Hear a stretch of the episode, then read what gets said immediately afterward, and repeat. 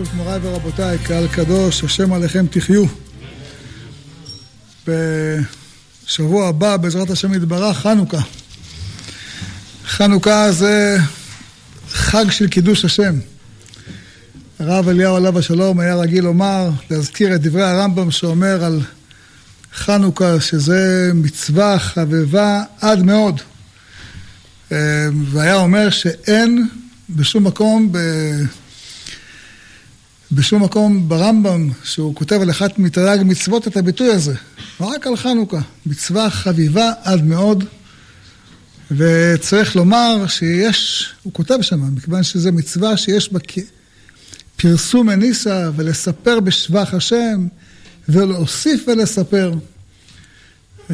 והרב היה רגיל לומר, תסתכל מה כתוב ברמב"ם, מה זה להוסיף ולספר? לא רק מה שאתה קורא את ההלל ועל הניסים, ואתה אומר, אוקיי, יצאתי ידי חובה, הנה, מה, מה שחייבו חכמים, כבר עשיתי. אומר, לא, צריך להוסיף ולספר. עוד ועוד אדם צריך לספר בניסי השם, ל- ללמוד מה שהיה ולספר, מצווה לספר, ולכן זו מצווה חביבה עד מאוד. וצריך לומר, גם פורים יש פרסום מניסה. זה נכון, גם בפורים יש פרסום מניסה, אבל מי שמסתכל בעל הניסים, רואה שבעל הניסים של חנוכה יש שינוי מעל הניסים של פורים. מה השינוי? שבעל הניסים של חנוכה כתוב, לך עשית שם גדול וקדוש בעולמך, ולעמך ישראל עשית תשועה גדולה ופורקן כיום הזה. הביטוי הזה, שכתוב, לך עשית שם גדול וקדוש בעולמך, ולעמך ישראל עשית תשועה גדולה כיום הזה, לא כתוב בפורים. למרות שאנחנו יודעים, כי כתוב, כי גדול מרדכי בבית המלך, ושמעו הולך בכל המדינות, והאיש מרדכי הולך וגדול. אף על פי כן, למרות כל זאת, לא כתוב על לך עשית שם גדול וקדוש בעולמך. אני תמיד הייתי בטוח שקידוש השם שיש בפורים היה הכי גדול שיש. הכי גדול שיש. אבל הפסוק לא אומר ככה. הפסוק אומר שקידוש השם שהיה בחנוכה היה הרבה יותר גדול. לך עשית שם גדול וקדוש בעולמך, ממש כך, שם גדול וקדוש. שזה דבר באמת מאוד, מאוד משמעותי. והסיבה היא, כתוב שבחנוכה כתוב, ובאו חמדת כל הגויים, ומילאתי את הבית הזה כבוד, אומר שם רש"י, זה נאמר על חנוכה. וזה יותר ממה שהיה בימי שלמה המלך. גדול יהיה כבוד הבית הזה האחרון מן הראשון. במקום הזה אתן שלום. אומר רש"י, קידוש השם שנעשה בחנוכה היה קידוש השם כזה גדול שלא היה כמותו. אז נכון שבפורים היה קידוש השם, אנחנו אומרים בסוף פורים, ונודה לשמך הגדול סלע, בכל מקום שכתוב שם השם הגדול, ונראה את זה בהמשך, זה קידוש השם עולמי, כן? אז היה קידוש השם, אבל המילה הגדול מופיעה בפורים פעם אחת, ובחנוכה זה מופיע שלוש פעמים. ולעמך ישראל עשית תשועה גדולה כיום הזה. הייתה תשועה גדולה. תשועה גדולה בחנוכה. ממש קידוש השם גדול, ועד היום, עד היום חנוכה זה קידוש השם גדול. גם בין אומות העולם, קידוש השם גדול. אני יכול לספר לכם סיפורים, סיפרו לי חברים שנמצאים בחוץ לארץ, אבל זה דבר ידוע, שעל גויים. אין כמעט גוי שלא מכיר את חנוכה. אבל פורים לא כולם מכירים. וגם אפילו יום כיפור לא כולם מכירים. חנוכה מכירים. הנשיא האמריקאי מדליק חנוכה, מדליק חנוכיות. הנשיא פוטין מדליק חנוכה בכיכר האדומה. חנוכיה, מדליק נרות בכיכר האדומה. היינו שם פעם, ראינו את זה. לא ראיתי אותו מדליק, אבל ראיתי איפה... במקום המכובד ביותר ברוסיה, במקום הכי חשוב במוסקבה. כולם באים לצלם איך, איך הנשיא פוטין מדליק את השמש. וזה חשוב. וגם בבית הלבן הנשיא האמריקאי מדליק את נרות חנוכה. כי זה באמת, מה שקרה בחנוכה זה שינוי עולמי. צריך לזכור. זה שהגויים בעולם היו מאמינים באל אחד ולא מאמינים באלילים, זה בזכות מתתיהו. כי בזמן מתתיהו לא היה בעולם כולו, ממזרח שבט מבואו, מישהו שלא היה עובד אלילים. לא היה. לא. בעם ישראל היו, האליטה הייתה אה, עובדת, אה, עובדת אלילים, ורק מתתיהו ובניו היו עובדים את שם השם. אבל לכל השאר לא. וזה, צריך לזכור את זה, זה דבר ש... ובזכות מתתיהו ובניו, כל העולם היום, מתוך שמונה מיליארד, שבע מיליארד, מכירים את השם, בזכותו. אז עד היום חנוכה זה שם גדול וקדוש בעולמך. וזו מעלה גדולה שיש בחנוכה על אה, כל החגים, ולכן מצוות חנוכה מצווה חביבה עד מאוד. אחת המצוות שבעם ישראל היום היא המצווה שגם לא משנה ימין, שמאל, דתיים, חילונים, זה, כולם, כולם מקיימים את המצווה החשובה הזאתי. לכן הרמב"ם אומר לך, לפני אה, כמעט אלף שנה, דע לך, זו מצווה חביבה, אתה תראה את זה עוד אלף... אני אומר לך את זה היום, אתה תראה את זה בעוד אלף שנה. וזה דבר מופלא, מופלא מאוד. אמ, יש אה, עוד סיבה, שחנוכה הייתה בארץ ישראל. הגמרא אומרת, למה לא אומרים הלל בפורים? כי פורים היה בחוץ לארץ, וחנוכה היה בארץ ישראל. מה הלל? אנחנו נקרא את הלל שמונה ימים, נכון? תקנו בהלל ובהודאה.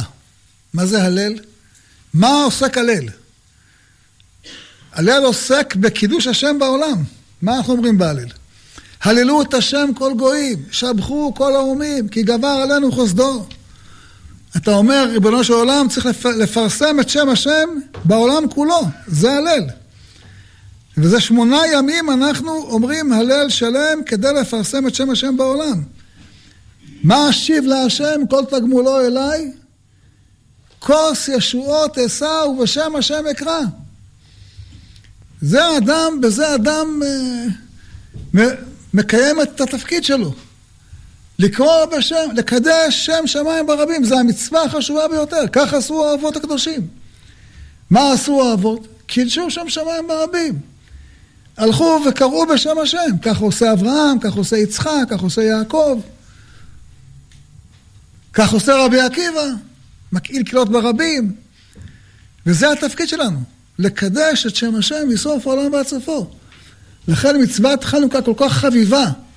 ולכן כותב הבן איש חי, כמה חשוב להדר בהלל של חנוכה. יש לך שמונה ימים הלל שלם. שמונה ימים הלל שלם. והגמרא אומרת שזה למרות תקנת, שזה תקנת חכמים, עצם תקנת ההלל היא מהתורה. מדאורייתא. נביאים תיקנו אותו. החשמונאים קבעו את זה בחנוכה. אבל עצם העובדה שהקדוש ברוך הוא הושיע אותנו, זה... זה מהתורה שאתה צריך להודות על ניסים שהקדוש ברוך הוא עשה לך. ממש, זה מהתורה. אז ההלל הזה, הוא, חכמים תיקנו, ואומר הרמב"ם, מצווה להוסיף. כך הרב היה תמיד מדייק בדברי הרמב"ם, יש מצווה להוסיף. נקרא לכם את הלשון.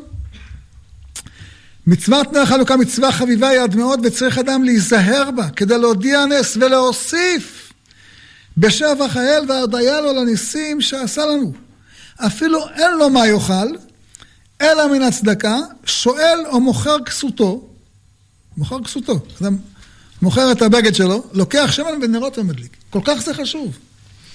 אה, הדבר הזה ממש אה, חשוב, אה, וצריך להדר בזה. על מצוות קידוש השם צריך לומר משהו חשוב. יש משהו בקידוש השם שצריך אה,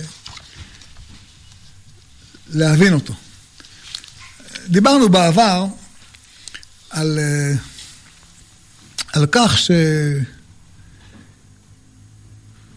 שאברהם אבינו, כשהוא נמצא בניסיון העקדה, אומר לו הקדוש ברוך הוא, אחרי העקדה, אתה ידעתי כי ירא אלוקים אתה. זה מעלה גדולה. הקדוש ברוך הוא אומר לאברהם, אתה ירא אלוקים.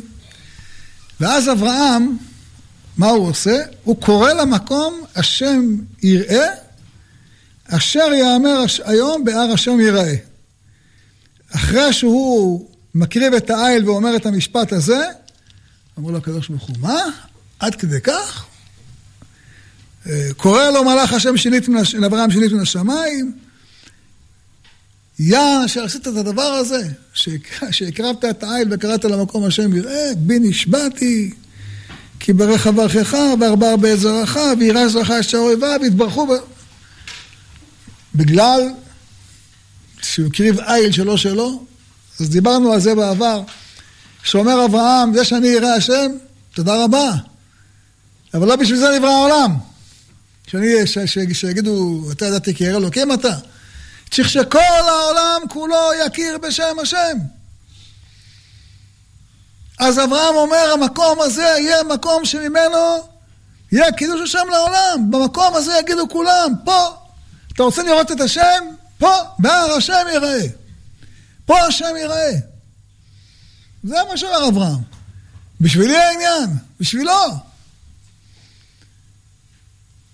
אשר יאמר היום, בהר השם יראה, פה כולם יבואו לקרוא ולראות את שם השם. מיד אחרי זה, יש תפילה שאנחנו מתפללים, כמו שקבע שם את רחמיו, ובוא נפלא,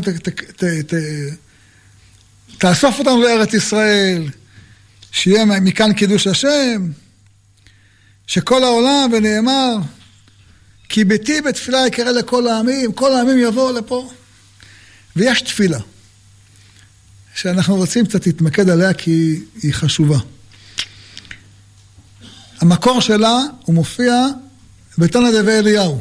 תנא דבי אליהו זה מה שאליהו הנביא לימד תנאים, והם כתבו. זה נקרא תנא דבי אליהו.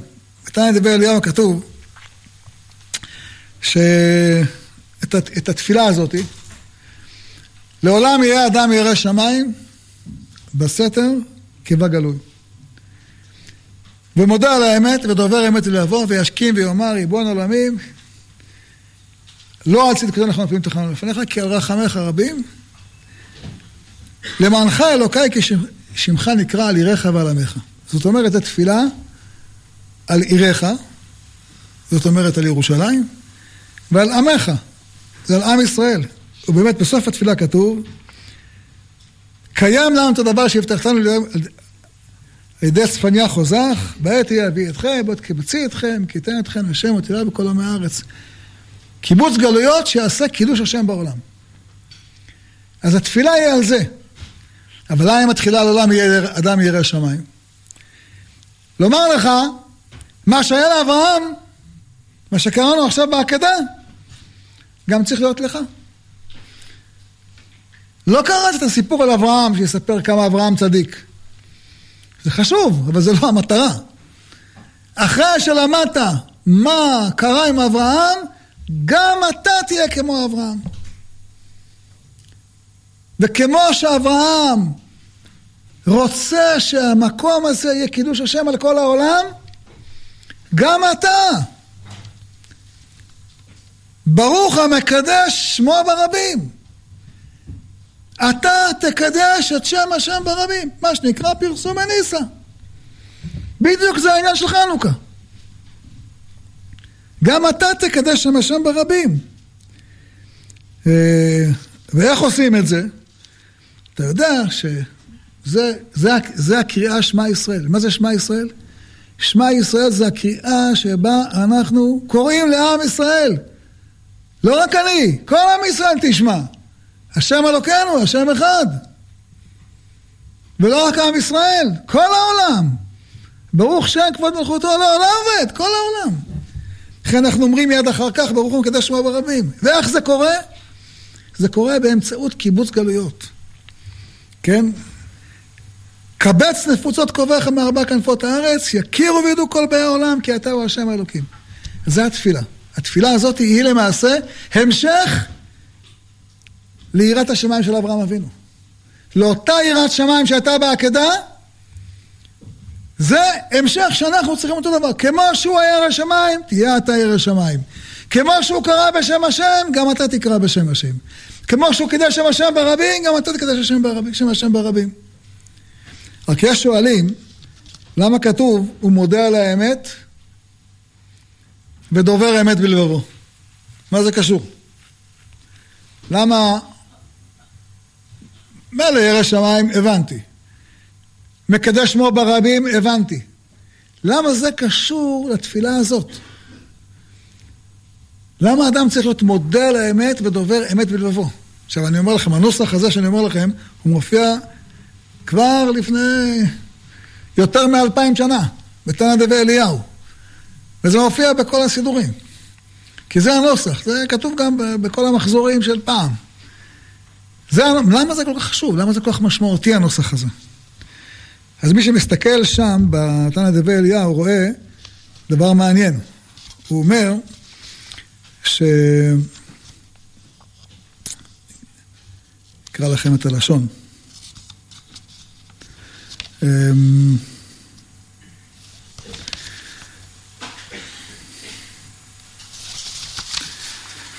יודע היה אהרון שבא דבר גדול, גדול על ידו לישראל והיה קושר חבל של ברזל במותניו הוא מחזיר על כל פתחי ישראל וכל מי שנודע לקרוא קריאת שמע, לימדו קריאת שמע.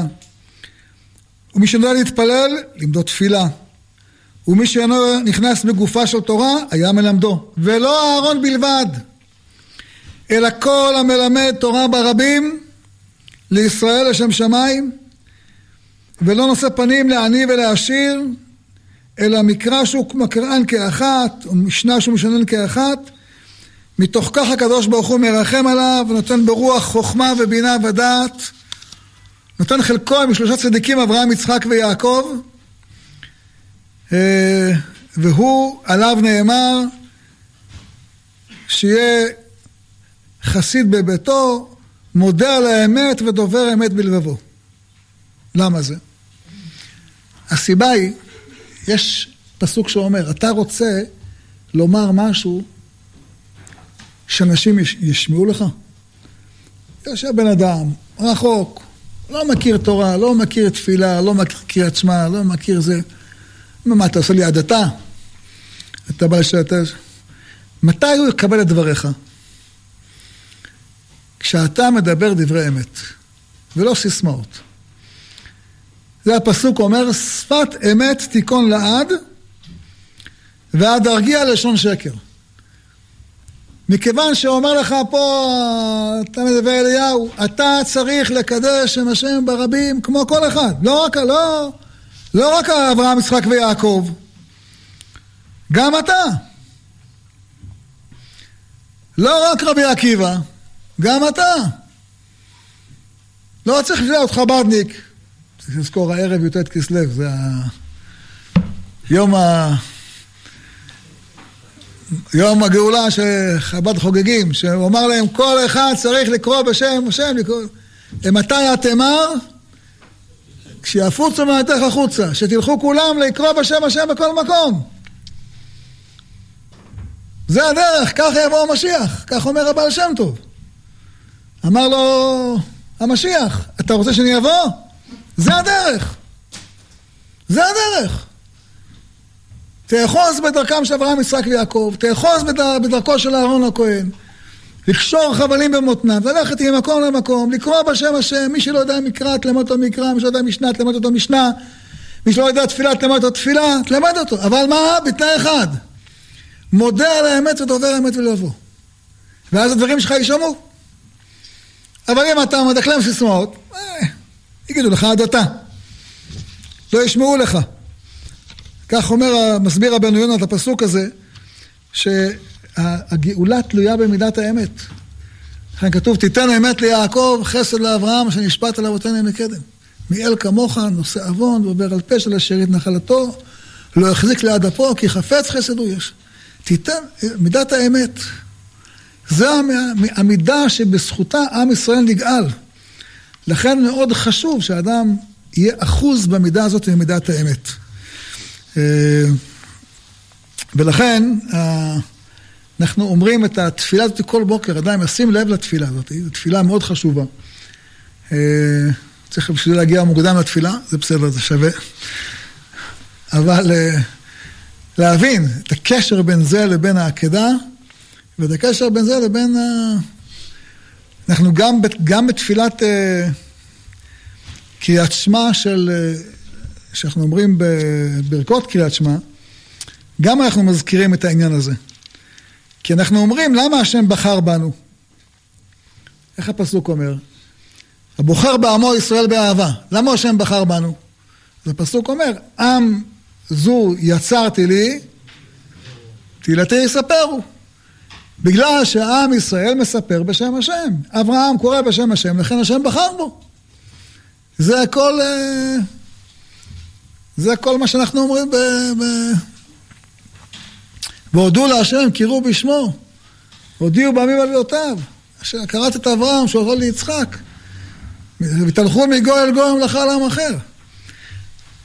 אז זה מה שכתוב, וקרבתנו מלכנו לשמך הגדול בשביל מה? למה השם קירב אותנו לשמו הגדול? להודות לך שאנחנו מודים להשם. בשביל זה השם קרב אותנו לשמו הגדול. בעם עצום העללקה. ויעללו בקהל עם ובמושב זקנים יעללו. אדם צריך לדעת, הוא צריך להיות שליח, לקרוא בשם השם, להודות להשם. לא רק בינו לבין עצמו. ברבים. ברבים, אדם צריך לקרוא בשם השם, להודות לשם השם, זה התפקיד. לא רק בחנוכה, כל הזמן. בשביל זה השם קירב אותנו לשמו הגדול, וקירבתנו מלכה שמך הגדול, להודות לך, וליחדך, וליראה ולאהבה את שמך. על זה ברוך אתה השם בוחר בעמו ישראל באהבה. וזה המטרה של קריאת שמע. שאנחנו קוראים בשם השם. לקרוא, לפרסם את שמו של השם בעולם. וזה המעלה, וזה, לכן חנוכה כל כך חביבה. כי חנוכה אנחנו עושים את זה כולנו ביחד, בהידור גדול. מהדרים אל המהדרין. אם זה כל כך חביב, אז נעשה את המצוות בהידור. את הפרסום הנס תעשה בהידור. אני זוכר אצל הרב עליו השלום, איזה, באיזה הידור הוא היה עושה את זה. היה מדליק פה ומדליק פה, והיה שמן הכי טוב, והיה כל כך... אף פעם הרב, לא היינו רואים אותו לוקח סידורים של הכוונות. תמיד היה בא עם סידור רגיל. אבל בחנוכה, זה אני חושב שהפעם היחידה שהוא היה לוקח סידור של כוונות ומתפלל בתוך סידור של כוונות. מברך מתוך... והיה כל כך שמח בזה. והיה מהדר תמיד לעשות את זה בזמן, לעשות את זה כמו שצריך. וגם, אני זוכר, גם אנשים מאוד רחוקים, שהיו רואים אותו מדליק, היו מתהפכים. אני ראיתי בעיניים. אולי האדם הכי רחוק בעולם. היה פעם אצלו, בחנוכה, ראה את הדלקת נרות, התחיל להתרגש.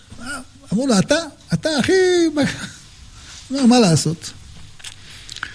אה, זה, זה הכוח של הדלקת נרות, האור שלהם זה אור עצום. זה אור שבעת הימים כתוב עליהם, זה אור הכי גנוז, הכי עליון, יורד לנרות שלנו. ובדרך כלל מנורה במקדש מדליק אותה הכהן, הכהן, הכהן אדיוט או כהן גדול, לא רק כהן גדול. אפילו הרב היה אומר, אפילו ישראל יכול להדליק את המנורה, אם הוא במדרגה ראויה. אבל אנחנו זוכים להדליק אור כמו אור המנורה. כמו אור המנורה. ממש, אתה מדליק נרות ליד הבית שלך, בפתח הבית או בחלון או בפתח הבית מבפנים, אתה זוכה להביא אור כמו אור של הנורא, אור שבעת הימים. זה משהו עצום הדבר הזה. אה, והוא, האור הזה, יכול אה, להגיע עד הרחוקים ביותר, עד דקליה רגלת תרמודאי. תרמודאי זה האנשים הכי אה, רחוקים. מה שנקרא תרמוד, זה תדמור, נמצא בעיר בסוריה, שהגמרא אומרת כשהיא תיהרס נעשה יום טוב. צריך לדעת שתדמור בקרבות הזה נהרסה כבר כמה פעמים. במרידה שיש שם היום בסוריה. ובכל מקרה צריך לדעת, זה, זה המצווה, המצווה של קידוש השם, וכשאדם מהדר בהדלקת נרות חנוכה, הוא עושה קידוש השם עצום. זו זכות עצומה, אתה מדליק נר, זו עבודה קלה שבקלות, ואתה יכול לעשות קידוש השם עצום, וזה דבר מאוד חשוב. אמ, יש דבר מאוד מעניין, תשימו לב, כשבברכת, אה, הזכרנו שבעל הניסים, המילה גדול מופיעה אה, שלוש פעמים, נכון?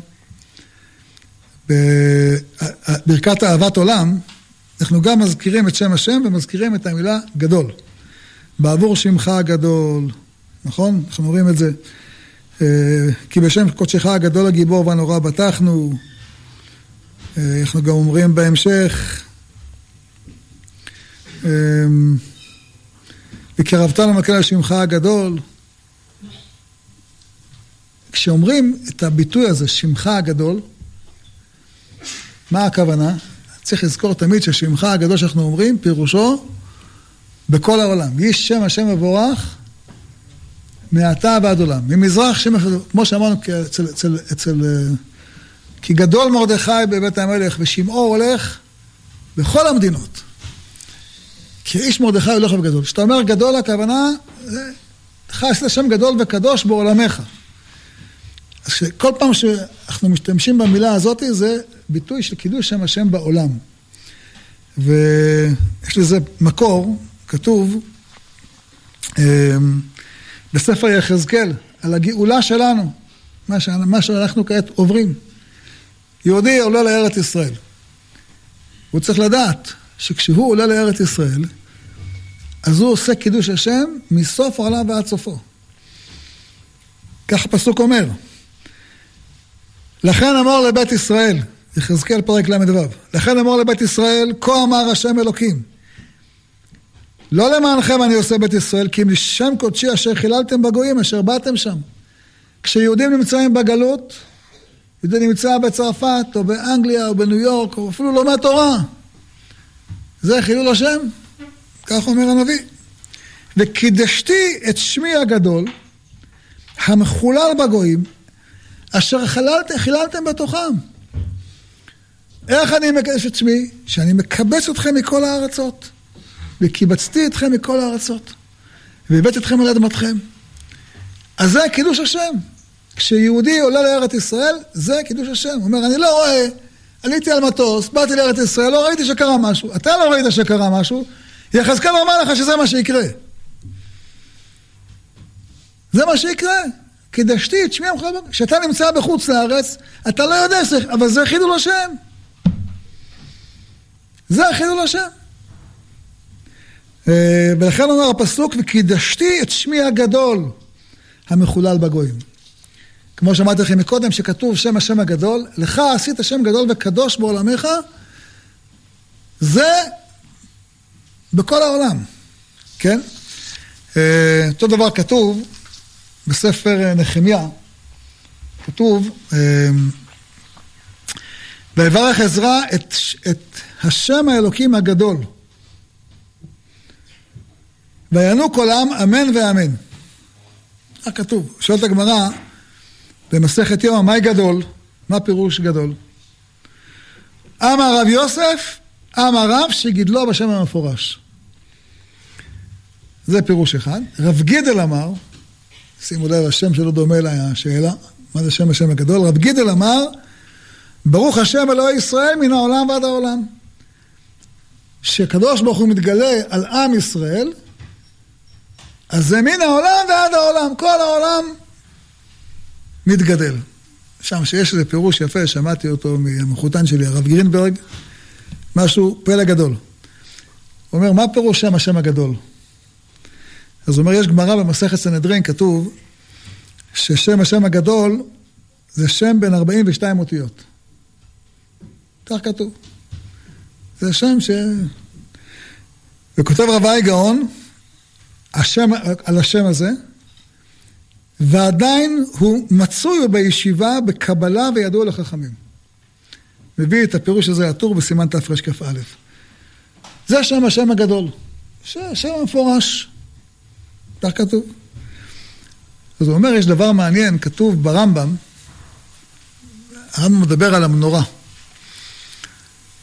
אז על המנורה כתוב עליה, הגמרא אומרת, למה כתוב שהיא נמצאת במשכן העדות? אומרת הגמרא בשני המקומות, עדות היא לבאי העולם שהשכינה שורה בישראל. איך עדות לבאי העולם?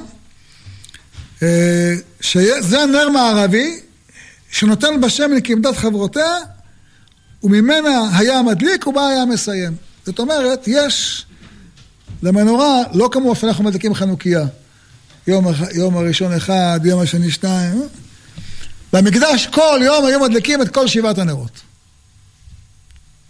ככה היו מדליקים במקדש, כל יום את כל שבעת הנרות. הנר המערבי, זאת אומרת הנר שהכי קרוב לפרוכת, הנר הזה היה בו שמן כמו כולם, כולם היו נכבים בבוקר, הוא היה נשאר עד, עד הערב. אז יש שואלים, איך זה עדות לכל באי עולם? באי עולם לא נכנסים להיכל, והמנורה הייתה בהיכל. אפילו ישראלים לא יכולים להיכנס להיכל. רק כהנים יכולים וגם לא כל כהן. איך, איך, איך עדות לכל באי העולם? התשובה היא שכשהיו מדליקים את המנורה בהיכל, כל ירושלים הייתה מוארת. כל החצרות בירושלים היו מוארות. וכל אחד בעולם, לפי מידת צדיקותו וחסידותו, היה זוכה ל... לקבל מהאור של המנורה הזאת. עדות לכל באי העולם ששכינה שורה בישראל. אה? נכון שכדאי שיהיה בית מקדש?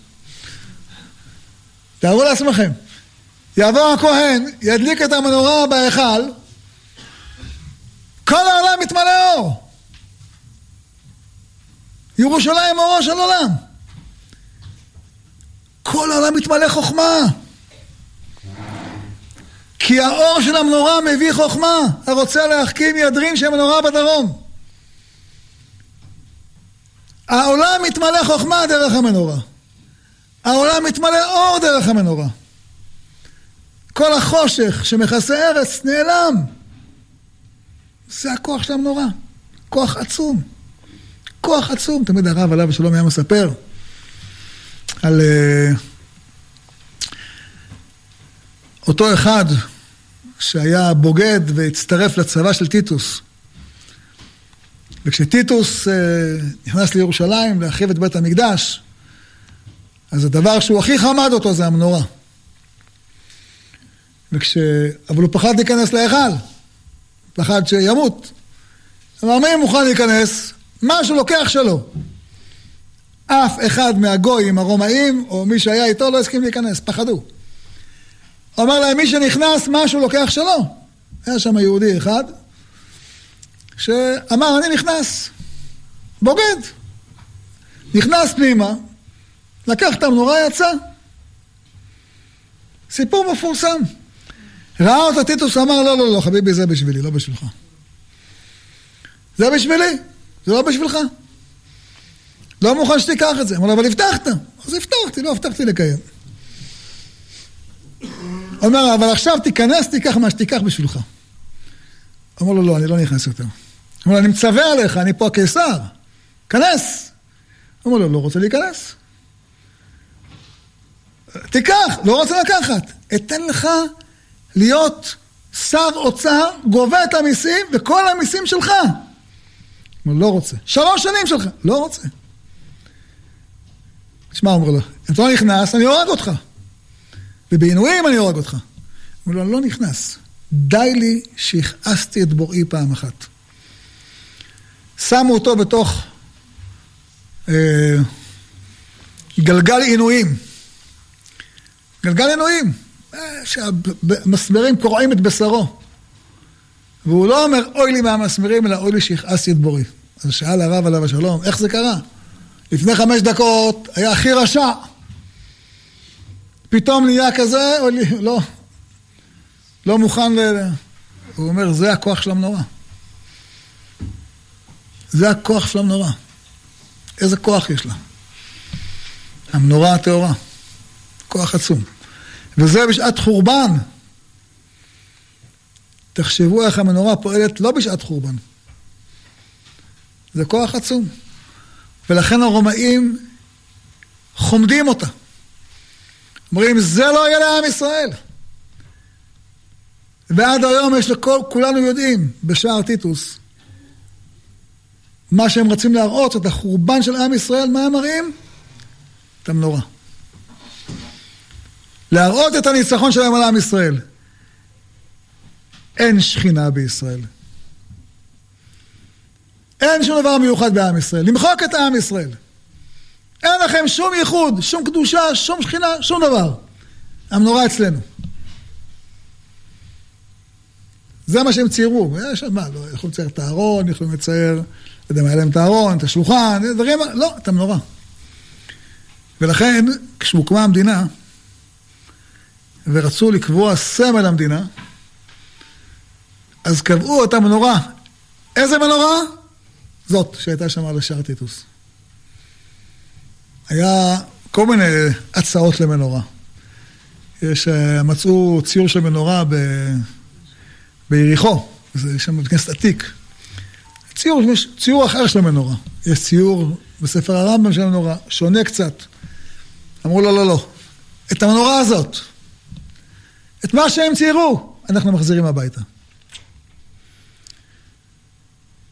מה רצית לומר? שהקדוש ברוך הוא לא משרה שכינתו עלינו? משרה ומשרה. זה הסמל שהמדינה בחרה. לבוא, לבוא לומר עדות לכל באי עולם ששכינה שורה בישראל. באמת, אה, היום כולנו רואים. אם לא שהייתה שכינה שורה פה, איך היינו שורדים פה? איך היינו מצליחים את כל האויבים שלנו? איך? איך? איך הייתה פה ברכה כל כך גדולה בארץ ישראל? איך הייתה תורה כל כך גדולה בארץ ישראל? ואיך זה היה קורה הנס הזה? איך התקבצו לפה כולם?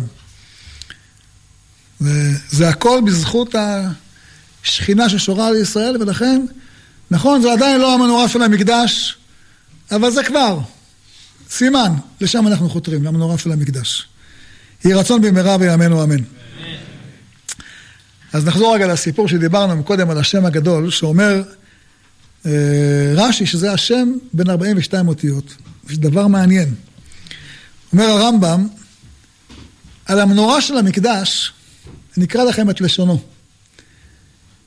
נמצאת כל הגביעים, 22 ו-20, על המנורה יש 22 גביעים, פרחים יש תשעה, כפתורים 11, וכולם מעכבים זה את זה, זאת אומרת חייב להיות כל המספר, המספר המדויק של הגביעים, של הכפתורים, של הפרחים, ואפילו חסר אחד מן השניים וארבעים כולה, את, מעכב את כולם. אומר הרמב"ם, תספור טוב, יש 42 פריטים. יש לך 22 גביעים, 9 פרחים ו-11 כפתורים. אז אה, למה הוא כותב את זה? למה, שואל הרב גרינברג, למה הוא מזכיר את המספר המדויק הזה, כן? אותו דבר, כותב הרמב"ם בהלכות תפילין, דבר מעניין. הוא אומר, אה, נקרא לכם את לשונו של הרמב"ם, חייב אדם למשמש את תפיליו כל זמן שהם עליו, שלא יסיח דעתו מהם אפילו רגע אחד. שקדושתם גדולה מקדושת הציץ, שהציץ אין בו אלא שם אחד. ואלו, זאת אומרת התפילין של ראש נגיד, או של יד, יש אחד ועשרים פעמים שם י' כ' ו'. כך בשל ראש וכך של יד. אז הוא אומר על זה המשך חוכמה, האור שמח, בפירושו לרמב"ם, מה מתכוון הרמב"ם? למה הוא מזכיר את המספר? הגמרא לא מזכירה את המספר.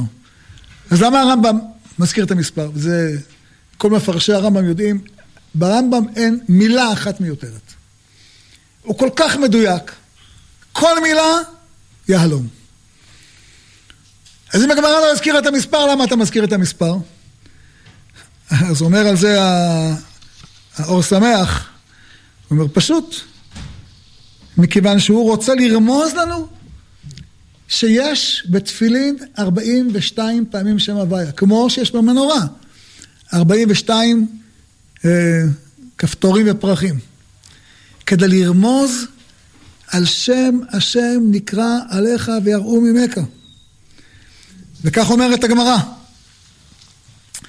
אמר רב יהודה אמר רב, שם בן 42 אותיות, אין מוסרים אותו, אלא למי שצנוע ועניו, ועומד בחצי ימיו, ואינו כועס, ואינו משתכר, ואינו מעמד על מידותיו, וכל היודע בו והזהיר בו ומשמרו בטהרה, אהוב למעלה ונחמד למטה, ואימתו מוטלת על הבריות.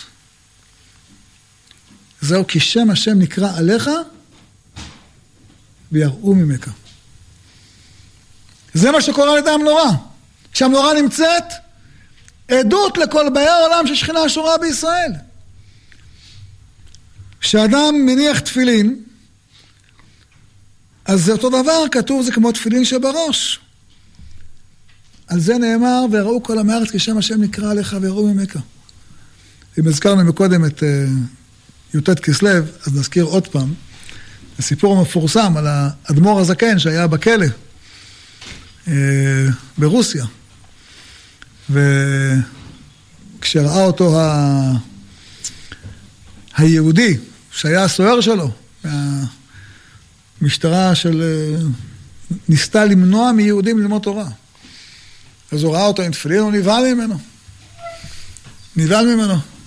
כשהרבי יצא וסיפר, אז הוא חזר לקהילה שלו וסיפר.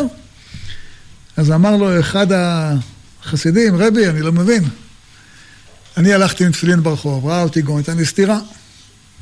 איפה בראו כל עמי הארץ כשם השם נקרא עליך ויראו ממך. ואמר לו תשובה מאוד מפורסמת, מאוד חשובה. ואדם צריך לחשוב עליה כל פעם שהוא מניח תפילין. הוא אמר לו, לא כתוב ש... שם שם נקרא על התפילין, נקרא עליך. כשאתה מניח תפילין, ואתה, הלב שלך דבוק בתפילין, ומחשבתך דבוקה בתפילין, אז שם השם נקרא עליך, ויראו ממך, לא מהתפילין הוא יראה, ממך. לכן התפילין, למה התפילין הם בצבע שחור? כתוב שזה הלכה למשה מסיני. כי שחור זה הצבע של הדיו בדרך כלל, נכון? אז הדיו, בדרך כלל כותב על, כותבים בדיו על קלף של אה, אור של, של בעלי חיים.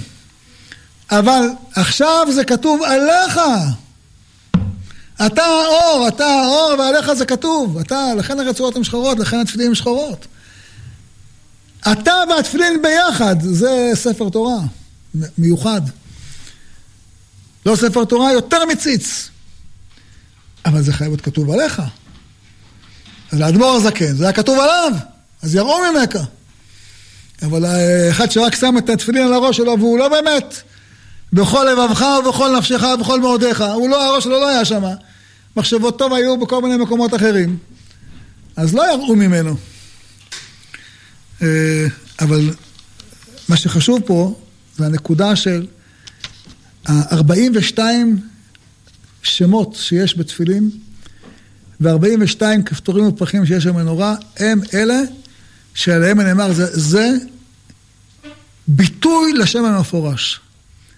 והשם המפורש זה השם שעליו נאמר, שם השם נקרא עליך. אה, זה המדרגה המיוחדת שיש אה, במנורה, אה, ולכן כמו שהרומאים חמדו את המנורה, כך גם היוונים ידעו, זה המיוחד של עם ישראל, ניקח להם את המיוחד שלהם. וטימאו את המנורה. טימאו את המנורה. שלא יהיה לכם מנורה, טימאו את השמנים. מה אתה, מה... מה, אין לך... כן, אין, שום, אין לכם שום דבר מיוחד, אין לכם שום מעלה. אין, אה, אלוקים לא בחר בכם. אין בחר בנו מכל העמים, אין. כלום, ביטלנו את הבחירה שלכם, את ה... אין עדות ששכינה שורה בישראל. אה, וברוך השם, אנחנו יודעים שכן שכינה שורה בישראל.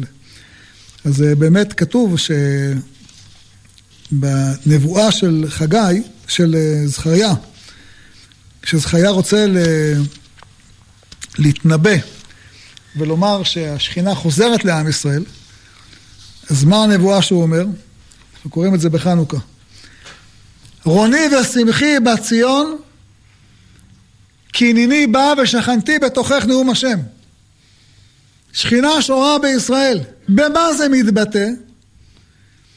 אז קודם כל הגויים מכירים את זה. ונלוו גויים רבים על השם ביום ההוא. והיו לי לעם, ושכנתי בתוכך נאום השם. ואז מראה לו המלאך את המנורה. מראה לו את המנורה, אומר לו, מה אתה רואה? והוא אמר, ראיתי והנה מנורת זהב כולה וגולה על ראשה. גולה זה כמו מעיין, כן? ושבעה נרותיה עליה. ושבעה, ושבעה מוצקות לנרות אשר על ראשה. זאת אומרת, מהמעיין של השמן יש מצקת שכל הזמן מוזגת שמן לתוך המנורה שהוא רואה בנבואה שלו. וען ואומר למדר הדובר, מה אלה אדוני? מה אני רואה? אז הוא אומר, דע לך, זה ויהי דבר השם אליי לאמור. זה דבר השם עזרו לאמור, לא בחיל ולא בכוח, כי אם ברוחי אמר השם. זה המיוחד של עם ישראל, הכוח הזה של המנורה. וזה הכוח שאנחנו מתפללים, וזה הכוח שאותו ניסו היוונים לקחת והרומאים לקחת. וזה הכוח שאנחנו החזרנו, ממשיכים ומחזירים לעם ישראל כל הזמן, אה, וזה כוח מאוד מאוד משמעותי. יש עוד אה, דבר מאוד אה, חשוב, חשוב, אנחנו צריכים להזכיר אותו. מתתיהו ובניו, הם היו צדיקים, כהנים, נכון? אבל מתתיהו ובניו, הם גם היו לוחמים. אז כתוב שזה כמו שמעון ולוי, שזה אותו שבט. אבל יש מזמור בתהילים שצריך לשים אליו לב, אנחנו קוראים אותו כל הזמן. הללויה, שירו להשם שיר חדש, תהילתו בכך חסידים. אז אמרנו, שיר חדש זה שיר שמדבר על הגאולה. מה הגאולה פה? מה חדש פה? זה המזמור, אה, מה חדש? אז הוא אומר, החסידים הם אלה שיודעים לא רק להיות חסידים, אלא גם להילחם. יעזו חסידים בכבוד ירענו על משכבותם, רוממות אל בגרונם וחרב פיפיות בידם. לעשות נקמה בגויים, תוכחות בלומים. זה מה שהיה אצל מתיתיהו ובניו. זה גם מה שהיה אצל דוד המלך. וזה גם מה שיהיה בימות המשיח. המשך של דוד המלך. המשך של מתתיהו ובניו. לכן זה שיר חדש. זה שיר חדש שכשהוא יהיה, אז בסופו של דבר כל הנשמה תעלה לי הללויה. זה, זה השיר החדש. כי כל שיר חדש, כמו שרש"י אומר, זה על ימות המשיח. אז זה מה שהיה, אה, ובאמת, לא רק פה יש שיר חדש, כתוב שדוד המלך אה, גם שר שיר חדש. יש מזמור שאומרים אותו ב... במוצאי שבת, לדוד, ברוך השם צורי, המלמד ידיי לקרב וצורותיי למלחמה. שמעתי פעם מאבא עליו השלום, הוא אומר, יש את המנגינה, אנחנו שרים, מנגינה מיוחדת, נכון? המעניין הוא שאת המנגינה הזאת שרים הספרדים, והיקים גם שרים מנגינה דומה. אלה שיצאו, עלו מגרמניה. יש להם מנגינה, לא אותה מנגינה, אבל אותו קצב. ושמעתי פעם אבא שאומר שהמנגינה הזאתי, זה מנגינה מיוחסת לצבא של דוד המלך. לכן יש לה גם קצב כזה, קצב של צבא. כן? תנגנו לכם בראש, אתם תראו שזה הקצב. זה הקצב. ומה אומר דוד המלך במזמור הזה? כן? אלוהים שיר חדש השיר הלך, בנבל עשור הזמרה לך. למה?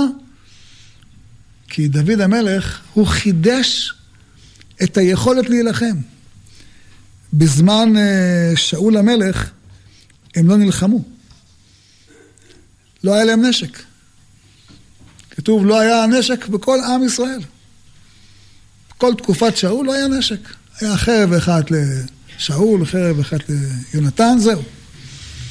כשדוד היה צריך נשק, היה צריך לקחת את זה, את, את, את החרב שהוא לקח שלל מגוליית, הוא לוקח אותה מנוב עיר הכהני וישם את זה צרה צרורה אחר כך. פשוט לא היה נשק בעם ישראל. ודוד המלך אומר, אי אפשר ככה. אם אנחנו לא, לא, לא, לא נילחם, הפלישתים יהרגו אותנו. כמו שעשו לשאול, כמו שעשו ליונתן, כמו שעשו לעם ישראל. אנחנו חייבים, המשפט הראשון של דוד המלך זה אנחנו חייבים ללמוד להילחם. ללמד בני יהודה קשת. זה המשפט הראשון שלו. וזה שיר חדש. המלמד ידע אל הקרב ואצבעותיי למלחמה. זה השיר הראשון שלו, וזה מה שהוא עושה, ובזכות זה יש קידוש השם גדול בעולם. שם השם מתקדש. זה המזמורים שאנחנו אומרים אותם בקבלת שבת. יש, בקבלת שבת יש כאלה שאומרים לכו נרננה. אז כל הלכו נרננה זה מזמורים שהם כולם כולם, מהראשון שבהם עד האחרון שבהם, אלה מזמורים שמדברים על, אה, על הגאולה. כולם על הגאולה. שם כתוב פעמיים, שירו להשם שיר חדש, שירו להשם כל הארץ. או מזמור שירו להשם שיר חדש, כי נפלאות עשו. לעיני הגויים גילה צדקתו. זה שיר חדש שכל העולם ישיר. מתי? כשעם ישראל באמת יעשה את תפקידו בצורה הנכונה. לא כשהוא הולך כצאן לטבח, זה חילול השם. כשעם ישראל הולך נכנס לשם ירחם. כל הפרעות שעשו בנו, בכל מקום שעשו בנו. זה, זה, איך, איך היו אומרים השם ירחם, הנוצרים, בכתבים שלהם, כתוב, הנה הוכחה שהתורה שלהם חס שלום אמת ושלנו שקר. שאלוקים הפר את הברית עם ישראל, זה שעם ישראל מושפל ונרדף ונרצח ונבזז ומגורש ומעלילים עליו, והוא כולו הופך למרמס ומשיסה, זה הוכחה שהם צודקים ואנחנו טועים. וזה חילול השם גדול. וכשעם ישראל חוזר לארצו, זה אין לך סתירה לכל הקליפות יותר מאשר הדבר הזה. לכן דוד המלך אומר, זה שיר חדש. כן, שיר חדש, השיר הלך בנבל עשור הזמר הלך. זה הדבר המיוחד בשירה החדשה. אני אומר כל הדברים האלה כדי שאנחנו, אה, שני דברים נעשה. קודם כל, כמו שאומר רבי יוסף חיים בעלה בן איש חי, תקנו את הימים האלה בהלל ובהודעה. כמו שהרב היה אומר, אל, אל ת, תעשה את חנוכה רק uh, הדלקת נרות, באתי לבית כנסת, אמרתי הלל, נגמר הסיפור. ממש לא. תעשה את החנוכה הכי שמח שאתה יודע לעשות. כל זמן ההדלקה, לשבת, להוסיף, כמו שהרמב"ם כותב, מצווה חבר, להוסיף. תשמע שיעורים על חנוכה, להבין יותר לעומק מה זה חנוכה, להבין את המשמעות הפנימית של חנוכה. לא, לא להסתפק בזה שאתה מדליק את הנרות ואמר את ההלל ונגמר את הסיפור. גם את ההלל תאמר אותו כמו שצריך לומר אותו. בשמחה גדולה. שהחנוכה יהיה חג משמעותי, לא יום של חול ש... אוקיי, צריך להדליק נרות, מדליקים אותם, ו... לא, וגם הדלקת נרות תהיה מאוד משמעותית. שתהיה בשמחה, שתהיה בטוב לבב, שתהיה, שתהיה הזדמנות לספר את ניסי השם. וגם צריך לדעת שיש לנו מצווה לשיר שיר חדש. לשיר לקדוש ברוך הוא על מה שהוא עושה איתנו היום, כן? איך אנחנו אומרים את זה בנשמת כל חי. נשמת כל חי, אתה אומר אותה לא רק על ניסים שהקדוש ברוך הוא עשה בדורות הקודמים, שעשה למרדכי ולבניו, למרדכי בפורים ולמתיהו ובניו, אלא גם על מה שקורה בדור שלנו. איך אנחנו אומרים בנשמת כל חי, הלשון, כן, נקרא לכם, על, על אחת מאלף אלפי אלפים, ורוב ריבי רבות פעמים הטובות, ניסים ונפלאות, שעשית עמנו ועם אבותינו. אדם בנשמת כל חי צריך להודות על הניסים שהקדוש ברוך הוא עשה עמנו. והוא עושה עמנו הרבה ניסים. הוא עושה עמנו הרבה ניסים. בשנה האחרונה הרבה מאוד ניסים. ובעזר השם יתברך יהיו עוד הרבה מאוד ניסים. אנחנו נמצאים בתוך מציאות שבה הקדוש ברוך הוא עושה ניסים, והוא לא עוצר. והניסים האלה הם לא רק בשבילנו. כל הניסים האלה שהקדוש ברוך הוא עושה, הם בסופו של דבר, לך עשית שם גדול וקדוש בעולמך.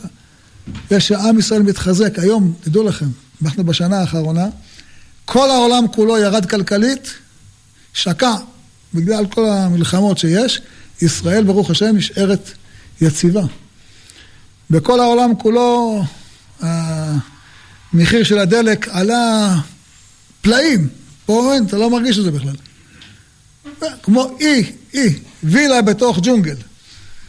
זה לא במקרה קורה, איך העולם כולו ככה?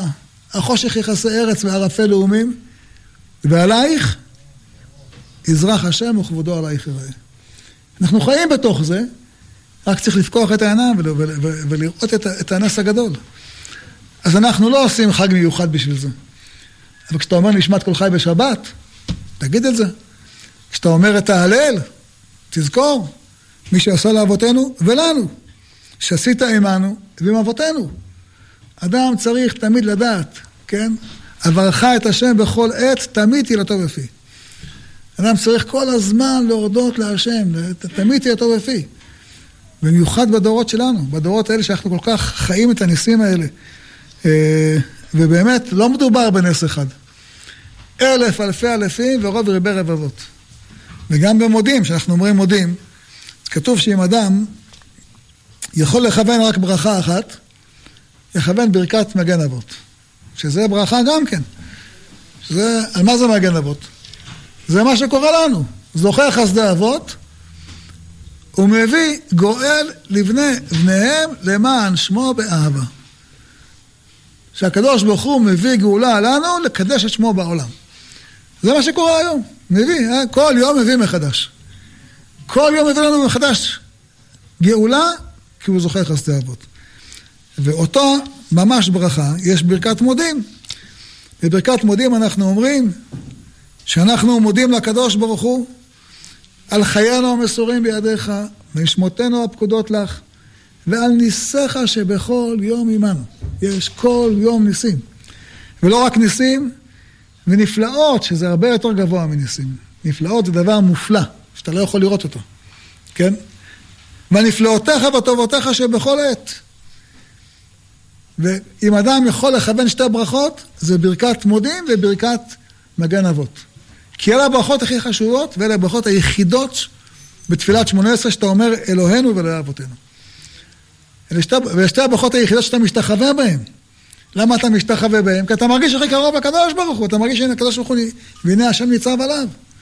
הנה השם ניצב עליו, אז אני משתחווה. איפה השם ניצב, איפה אתה הכי מרגיש שהשם ניצב עליו? בברכת מגן אבות ובברכת מודים. בשתי הברכות האלה אתה מרגיש והנה השם ניצב עליו, ובשניהם אתה מדבר על מה שקורה איתך היום. היום, מה שקורה איתנו היום. ויש לנו כל כך הרבה דברים להודות לקדוש ברוך הוא, רק צריך לפתוח את העיניים ולראות אותם. אז אנחנו מודים לקדוש ברוך הוא, ומודים לו בשמחה ובטוב לבב, ויודעים שכשמודים לקדוש ברוך הוא, מושכים עוד ועוד נפלאות. הודו להשם כי טוב, כי לעולם חסדו. יהי רצון שהקדוש ברוך הוא ימשיך עליכם חסידים לעולם. ימשיך לכם ברכה לעולם. ימשיך לכם ניסים ונפלאות לעולם. ימשיך לכם גאולה לעולם. נזכה לראות גאולה שלמה, את המנורה הטהורה במקדש במהרה בימינו, אמן ואמן. רבי חניה בן הקשה אומר